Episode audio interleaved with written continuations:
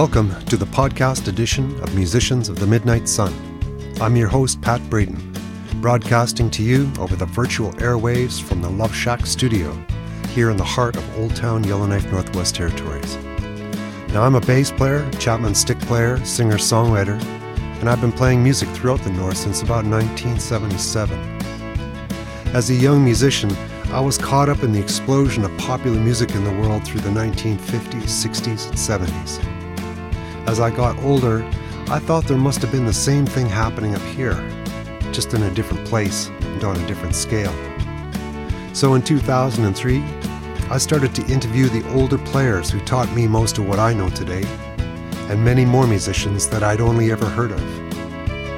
My intention was to have an accessible and free place where anyone could go to learn about these players and the musical times and the lives that they lived.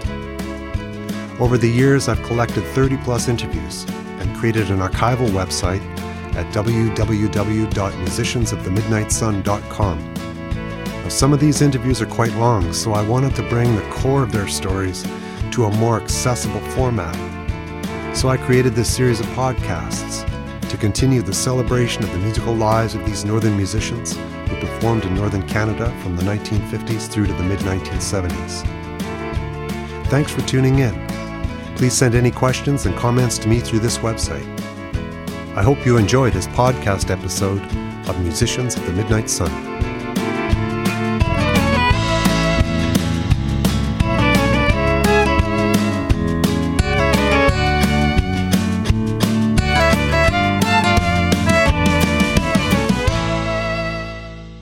When I was about eight years old, my mom had hoped that another teacher, besides herself, might be able to get me interested in playing the piano. She hired Penny Omond, a young piano player in our neighborhood, for a couple of lessons, but back then my only desire was to play the drums. Around that time, when she was 13 years old, Penny joined a young rock band called the Stained Glass Illusion and played at school dances and youth events. She also played with some of her school teachers in the band Easy Street at the Legion and at the Elks. Playing piano with two groups, Penny was playing almost every weekend.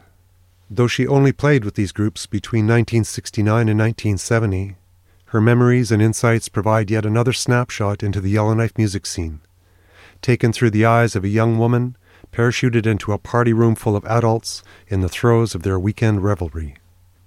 After two years, Penny stepped out of the scene to focus on her classical music studies and her education. In the mid 1970s, she spent time in the Yukon, experiencing and enjoying the folk music revival of that time. Penny attended the early Farrago and Frostbite music festivals there, returning to Yellowknife to perform with a folk group at one of the early Folk on the Rocks music festivals. In subsequent years, her work took her to many remote northern communities in the Northwest Territories when traditional music was still vibrant and strong in the day to day lives of the Metis, mixed blood, and Dene cultures. Penny has seen many changes in the traditional cultures and music of the indigenous people of the North. In this podcast, she reflects upon the opportunity to be a part of and to bear witness to those changes over the decades. I grew up in a small community. I was born in Churchill, lived in uh, Frobisher Bay now, Iqaluit, and then Fort Smith. And in Fort Smith, I started taking piano lessons with one of the nuns at the convent, Sister Cote.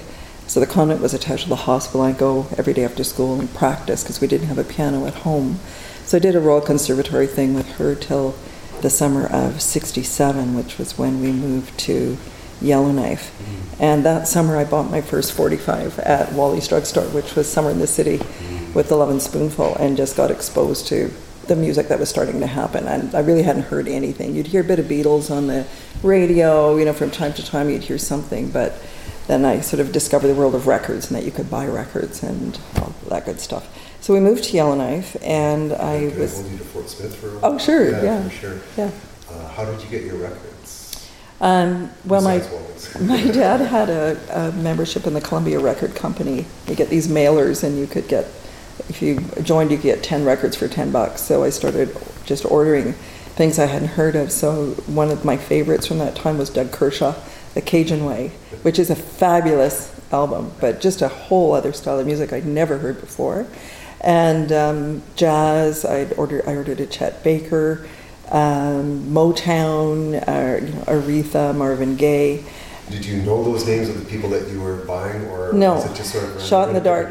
Shot in the dark. Or, or, or, or did the record company actually? Because I think sometimes they would just kind of go, "We'll send you ten albums. Give us ten dollars, and we'll send you ten albums." Yeah, no, but they had the the printed material was by category, Okay. and so it was just shot in the dark Yeah. stuff. But it just opened my eyes to how big music was because up until then, all I really knew was what was on the radio, which was a lot of country and western, which I still love, and then the classical I was getting exposed to through my piano lessons, and then the whole Columbia Records thing Yeah, opened yeah, up bigger sure. stuff. The radio at that time, you would have been getting. Would you be getting CFYK? Would you be getting the voice of the Golden North, or was it from here, or was it?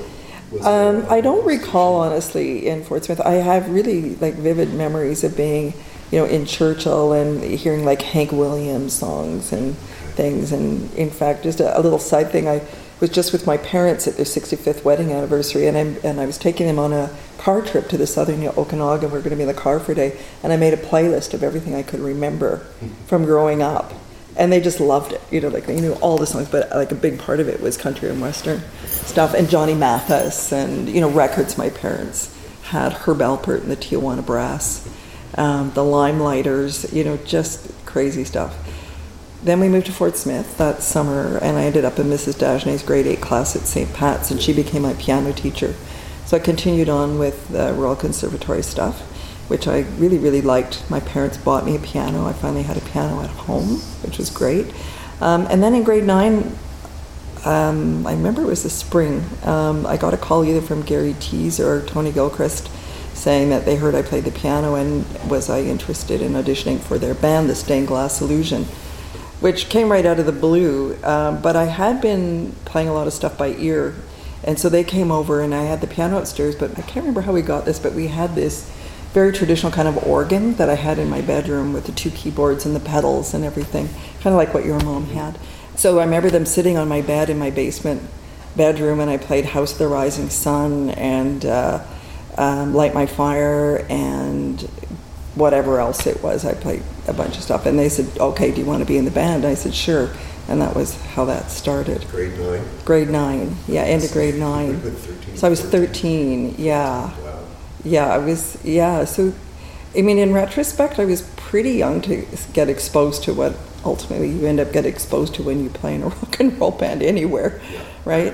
But um, musically, it was really, really fun. Um, so we would practice at Tony's place. His parents were great. It was right across from St. Pat's School, or at John's place because uh, John had a had his own place, so we would practice there. Who would have too. been in the band at the time? Tony? Uh, John, Gary, Tony, and me.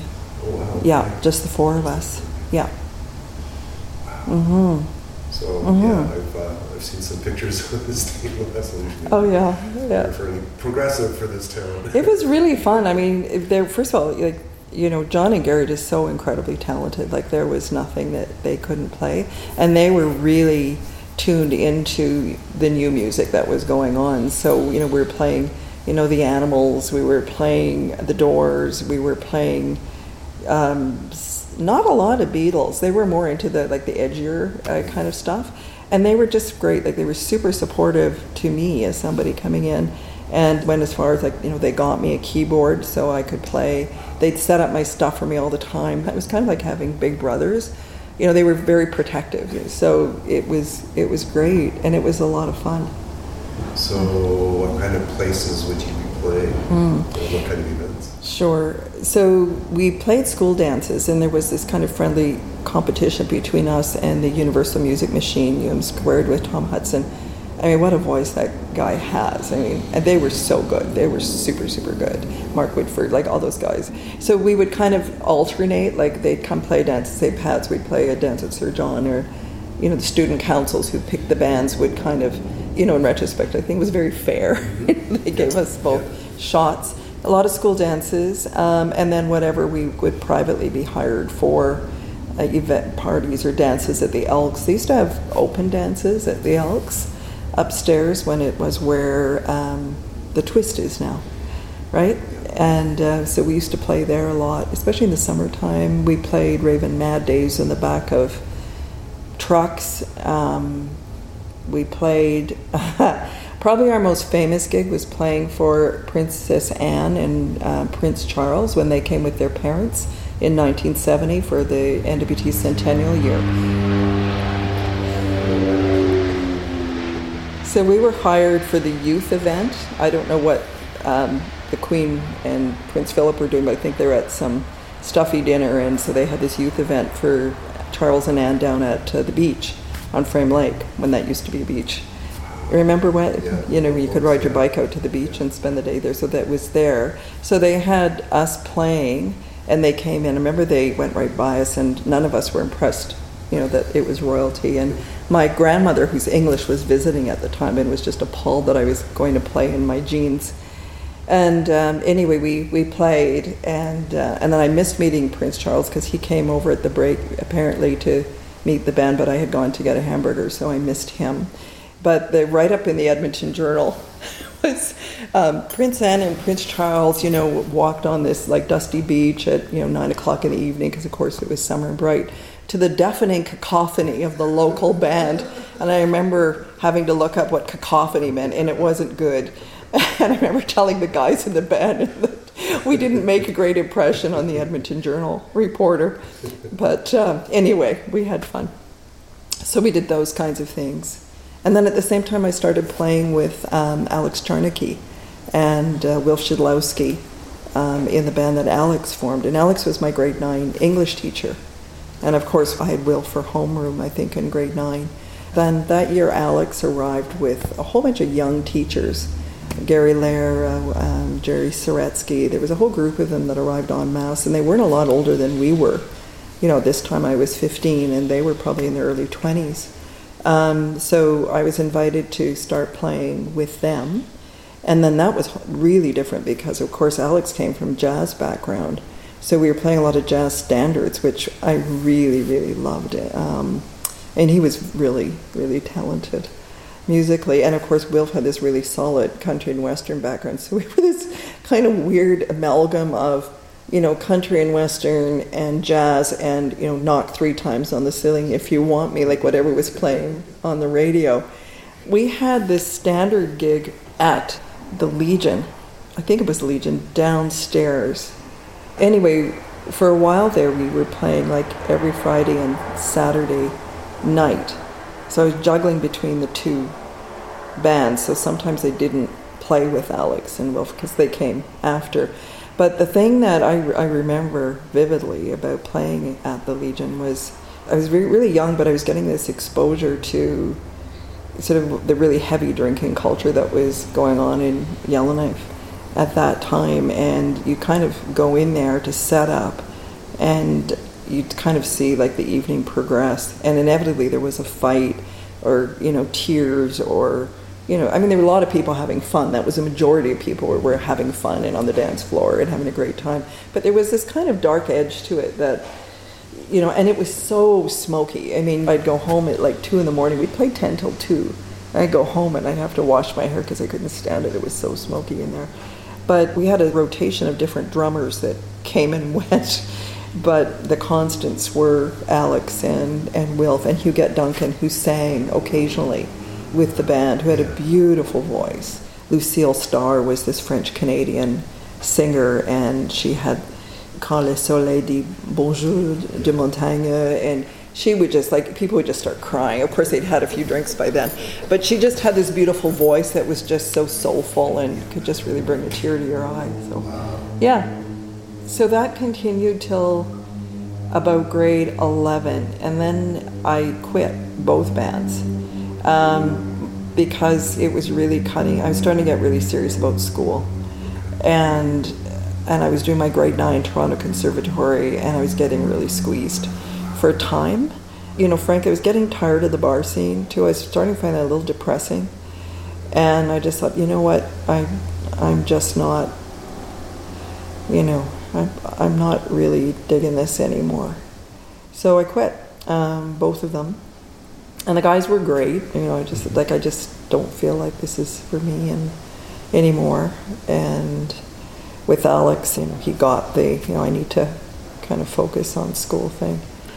Yeah, so I Sure. I stopped. Yeah. So that was sort of 1969. Yeah, well, 19, about 1970, I graduated in 73, so it would have been about 71 Okay. that I stopped because the last two years I didn't play and I just focused on the classical stuff. Okay.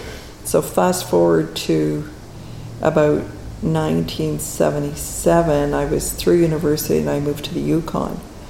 And when I was in the Yukon, I kind of got reconnected with music there um, because of um, the people that I was hanging with.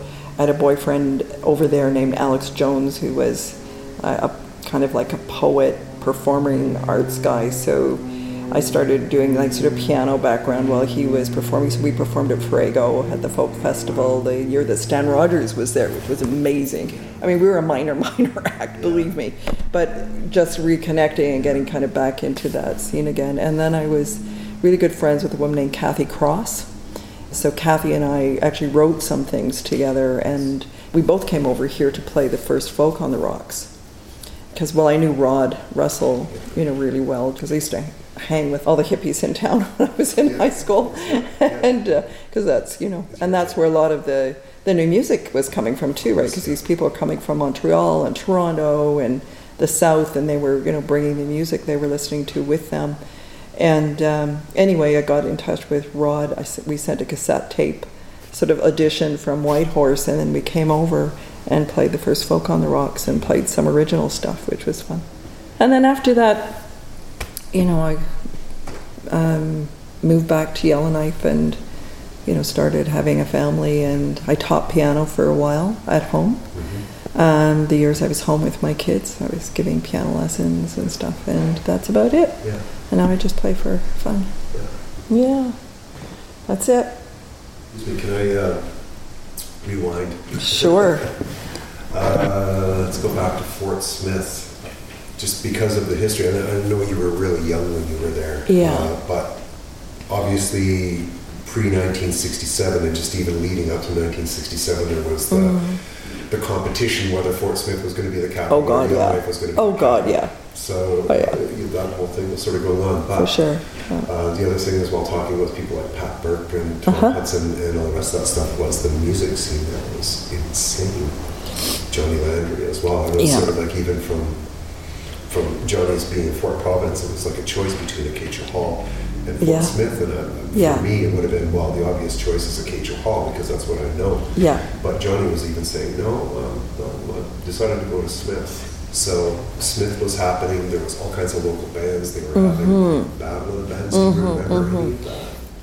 Yeah, it's kind of coming back to me. There was a, a really good music teacher at JBT at Joseph Burr Tyrrell High School in Fort Smith, where the kids from Akaitcho went, and his name was Roger Tripp, and his younger brother and sister, they had a band. He was really young, and I just remember, you know, there, there was lots of interesting like music at assemblies that there were a lot of students playing that kind of thing, and also um, in 1967 during Centennial, there were these concerts that toured around, which you probably heard other people talk about.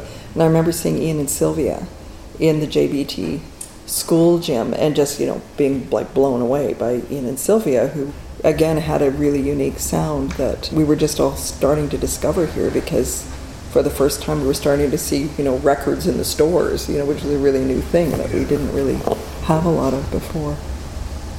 Wow, and there was a music teacher that was there in the JBT. Yeah, Uh, Mr. Tripp, T R I P P. And other people from Smith of that era would probably be able to tell you a little, Yeah. little more. When I left, I only had one year of high school there. I was in grade seven, so band didn't start till grade nine, so I didn't have a personal Yeah. experience. I just remember being aware that, you know, remember assemblies where different students would come in. Oh my God, there were so many talented kids at uh, Grandin. Right? I mean, there were so many talented kids at Yeah, Grandin. that's, I right? was, I was going to ask you about that. I, again, you were really young. Yeah. You weren't going to Grandin, but you were in a community and, and that No. was there. Oh yeah, yeah, and it was small, right? So we did, you know, all hang out. So you know, Steve Kakfwi, Antoine Mountain, um, Rosa Washi, as she was at the time, Bernie Massazumi, John T'Seleie, Richard McNeely. You know, we saw each other every day in the hallway. Yeah. Yeah, it was small. the move to Yellowknife in, in 1967, and like you say, your dad came up here in the summertime, so he got here a little early for, because from talking with other people as well. It was like it sort of seemed like in December, those poor people came up on the plane from Oh, yeah. and stepped Yeah. off. Yeah. and we're just like, oh my god, what Yeah. have I done? Yeah. and moved families and everything like that. Um, that workforce sort of Yeah. came here in order to put together the backbone of, Right. of, a- of a Yeah. in, in that respect and brought their families with them. And, and um, coming from Fort Smith Yeah. to Yellowknife, were you aware of that sort of kind of energy that was sort of happening?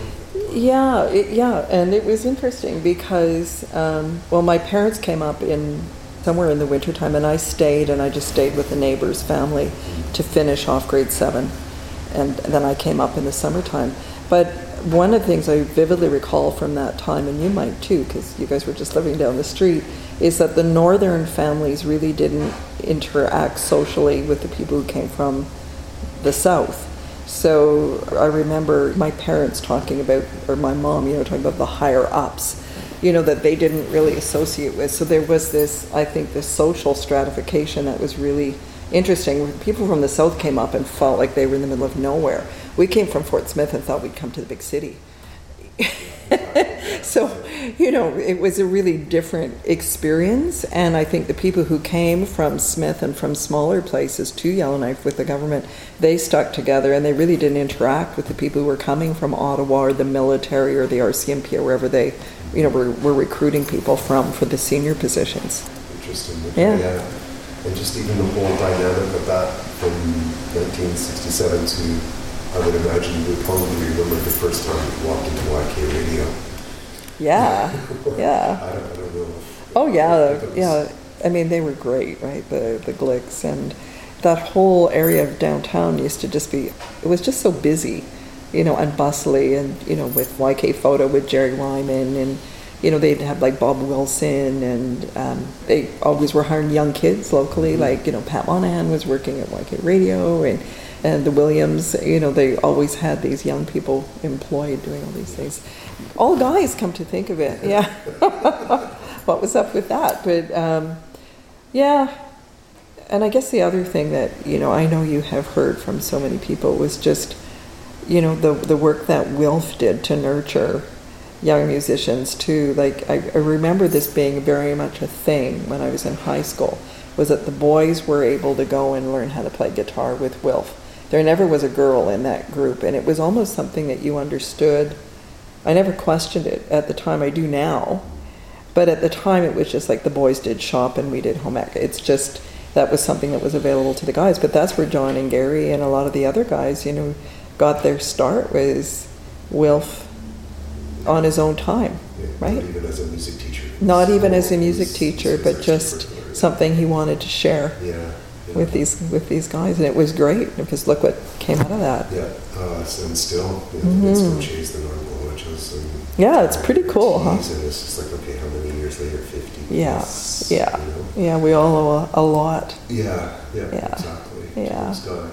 Oh, I'll tell you a really funny story of something that happened once. Oh my God. This was with Alex and uh, Wilf in the band, and we were playing a dance at the Elks, and I don't know what kind of dance it was, but uh, I have two funny stories. So, one is for some reason, whoever was sponsoring the thing decided it would be entertaining to have a stripper at the intermission.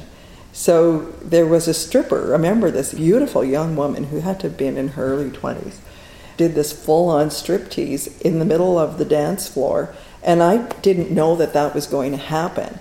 And so I used to be in the habit, I bring my book um, to these things because I'd get bored at halftime. So I was sitting on the floor behind my keyboard, and we had this big Leslie speaker, so I had this nice sort of like little cave back there. And I was sitting back there reading my book, and I'm looking up, and I'm realizing, God, this woman's taking off. Oh my God! And she's got this creepy looking guy who's with her, who's playing the cassette player, and it's the you know boom ba kind of music that you would associate with that. And I realized, holy crap, she's taken off her clothes.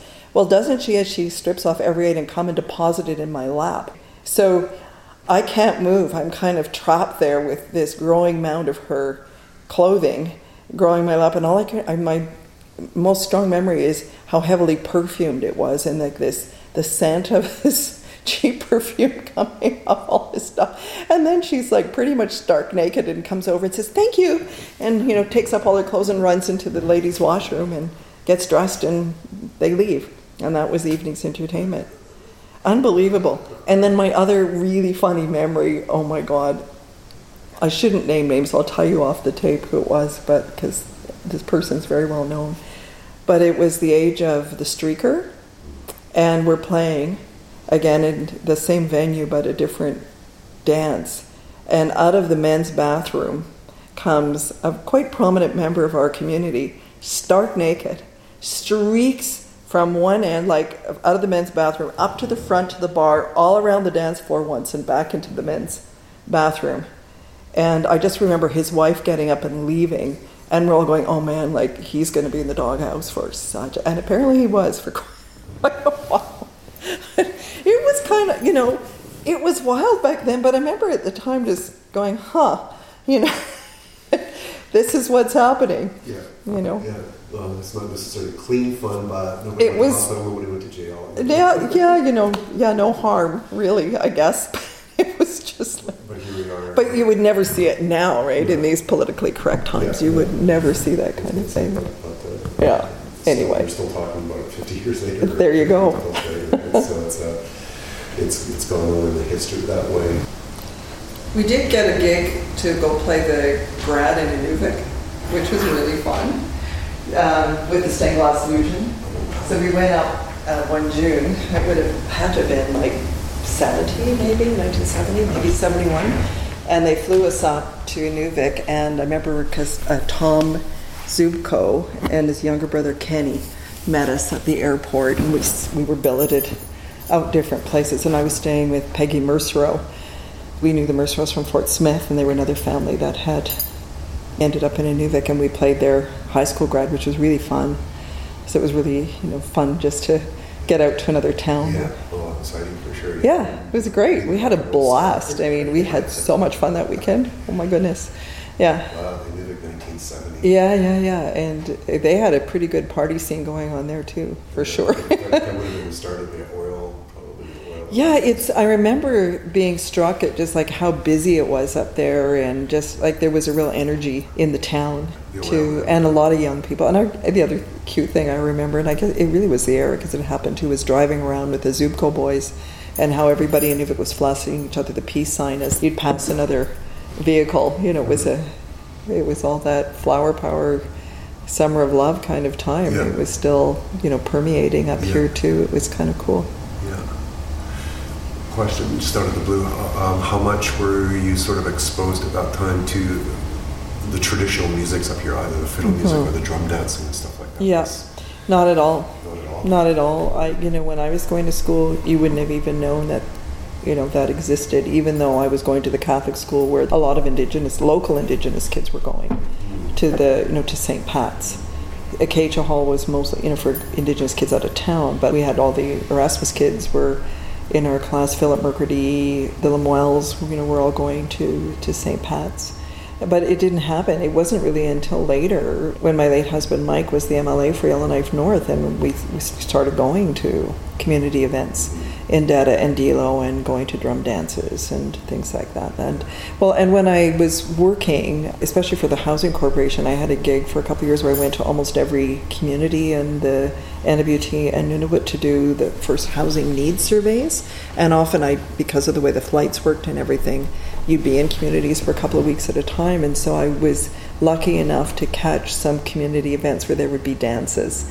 And that's where, you know, I would hear whoever it was who played locally. And I just remembered that's where I have those memories of how cool those community events were in terms of people showing up and having such a nice time and dancing. And, and there was no drinking, communities were dry. And it was such a nice vibe. And I remember thinking how different it was to the gigs I had been playing when I was younger in Yellowknife that were so alcohol soaked and often, you know, a lot of drugs too. And how out in the communities it was just felt so pure. It's like it was just the music and the people and all generations, which again was something very different than what I had experienced here, where it was everybody in town was coming out. So you could be in Pangnirtung and there'd be a square dance with a squeeze box. you know, and a fiddle. And I remember there were guitars, or you'd be in Aklavik and there'd be something going on there, and you'd go and listen, and there'd be fiddles, and you know. Um, but I just remember being struck at just how how much more I liked the community stuff and how much more comfortable I felt because you could just really relax and be there. And, uh, you know, there wasn't all this stuff going on around the edge. Uh, this would have been the late 70s, early 80s. Yeah. Even then. Yeah, late that, 70s. That, that, uh, yeah. You can talk about the communities being isolated yeah. and the rest of that stuff. Yeah, mid to late 70s. yeah. Oh, yeah, yeah, yeah. Yeah, no, I mean, it was very alive. Yeah. And it was really good. It was really, really good. It was, it was a, yeah, it was a real privilege to be Yeah. able to, you know, be there and to, And you would have caught that generation of old timer, those people that had been playing since the 30s and the 40s. Mm-hmm. Oh, yeah. 50s, the Wallingfords or the Morris Laffertys or any one of those guys. Yeah. And I also remember because when I traveled, I'd always connect with people my own age in the communities. I mean, that's how I met Rassi Like I was working for St. John Ambulance and showed up in Pangnirtung, and you know, I'd look for somebody my own age to help me translate little po- handwritten posters to say, "Oh, there's first date at the high school on Friday night. Come on down." Yeah. Um, but um, you'd go to people's houses because hospitality was, you know, was huge in the communities. You'd always be invited to come over to somebody's house, and then we, you know, Granny be sitting in, you know, on the floor on a mattress in the corner, and she'd have the little squeeze box, and she'd just be, you know, playing some Scottish reel, and it was just part of the, you know, nobody thought anything of it. It's just what people did. I feel really lucky to have had just you know, the, the tiny glimpses I did, but I remember how it felt, and just like how warm and pure it just really felt that it was just people coming together and the music being kind of what was knitting it all. Really cool. As you said before, a very brief time that you were here, but Mm-hmm. it was so much going on and just trying to get a snapshot of that kind of interaction from yourself. But I mean, you obviously had lots of northern experience living in Fort Bay Fort Smith. Oh, yeah, yeah, It wasn't as if you just moved up here from. Not at all. No, no, no, no, no, no. I mean, I felt weird when I went south. You know, that was mm-hmm. that was the adjusting for me was going south. But no, I always felt really comfortable in the little communities because I'd grown up in really small places and. And I was really used to being one of the few non-Indigenous people in a community. I grew up with that, so I never felt weird about because I'd always felt very welcome and all my friends were indigenous because really there wasn't anybody else to be friends with Yeah, and exactly, so yeah. I've always felt really comfortable and at home in communities Well, and vice versa for, for them. I mean, they get a vibe off of Kabuna or Yeah, white guy or whatever. yeah. And it's just like, okay, no, this guy's not cool. Or, oh, no, this girl's cool. Cool, man. Come on over Mm-hmm. for dinner and stuff like that. Because they know you get it, right? Because that's been Yeah. your experience. And, and I think for those of us who have grown up here, it's a, it's a bit of a gift. oh It is- it's it- such a it- it gift is it's such a privilege because I got to go to every community and I think there were like 56 of them at the time and I'd spend you know at least a month in each one of them over a period of a couple of years that I was doing that work you get these, you know, do you want to come in the boat? We're going sailing, or we're going to go see my grandma's camp. So I'm going to have vivid memories of being in like Grise Fiord in July, and the ice is still out in the ocean, and going out at like two in the morning, like having somebody knock on the door where I was staying and saying, "Hey, we're going to grandma's camp. Do you want to come?" And you know, saying, "Yeah, sure." You know, getting up and the sun is shining in the sky, and the ocean is this gorgeous turquoise, and there's you're going in and out of the ice that's all chunky and floating, and you end up on this gravel beach where there's some tent frames and grandma's cooking up the baby seal that somebody caught, and it's the most delicious thing you ate in your life. And you know, you just have these magical, magical experiences that you know stay with you forever, and you just get to have a glimpse of how people lived so um, so in tune with their environment and just how cool they are.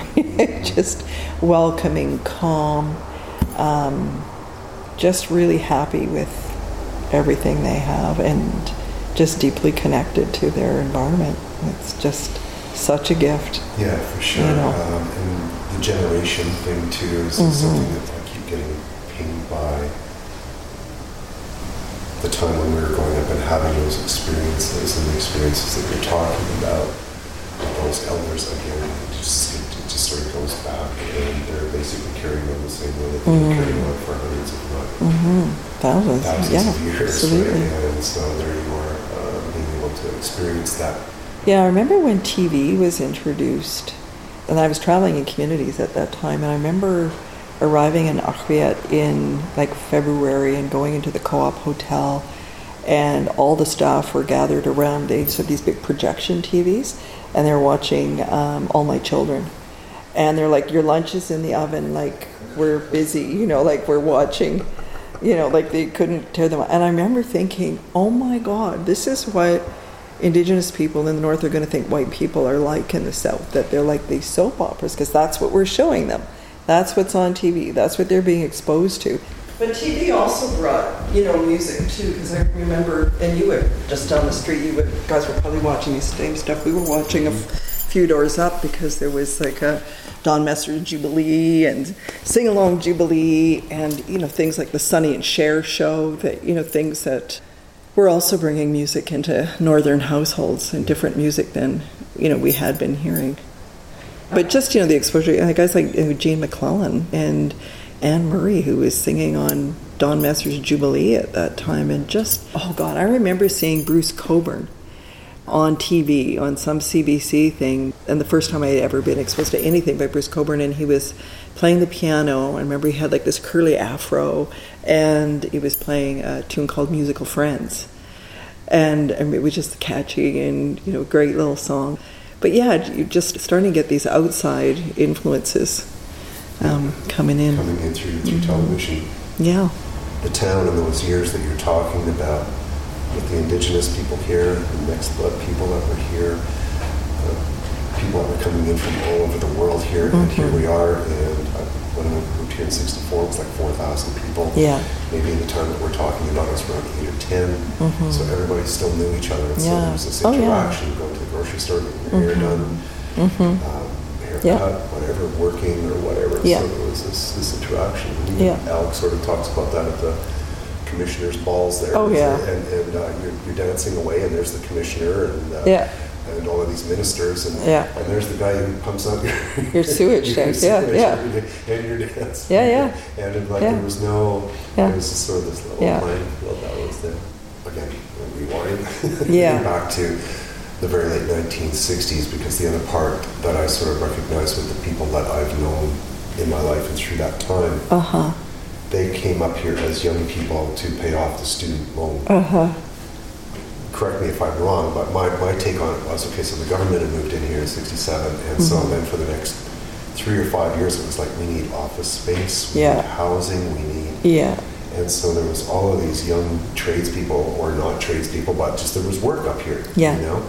They in turn brought their musics up Mm-hmm. with them and their musical experiences. I'm thinking of the Sandy Wilsons and the John Mm-hmm. Yeah, yeah, yeah. and those guys. And they had Yeah. already played down south for a while, so they came up here and they were pretty shit hot. So that kind of changes everything. But Yeah. um, just the influx of young people, players or not players, Yeah. musicians, non-musicians. yeah, But again, pre-Anik satellite, pre any kind of technology, the meeting places was in the bars and in Mm-hmm. the Elks Hall dances, and if you could get somebody to sign you in into the club Yeah, that's right. Like Oh that. God, yeah. I, it was so relaxed back then. I mean, you wouldn't have had like a 15-year-old person playing in a licensed establishment now, but nobody thought anything of it at all. But yeah, you make a good point about you know it isn't just the musicians, but it's the people who come who support music and and love music, and so they will go to the concerts and they'll go to the venues, and nowadays they would buy to download the music or you know they, they understand how how it works that are, are just as important Mhm. too Yeah, well, again, even that age demographic that sort of came up here to take advantage of that employment that was happening. mm-hmm.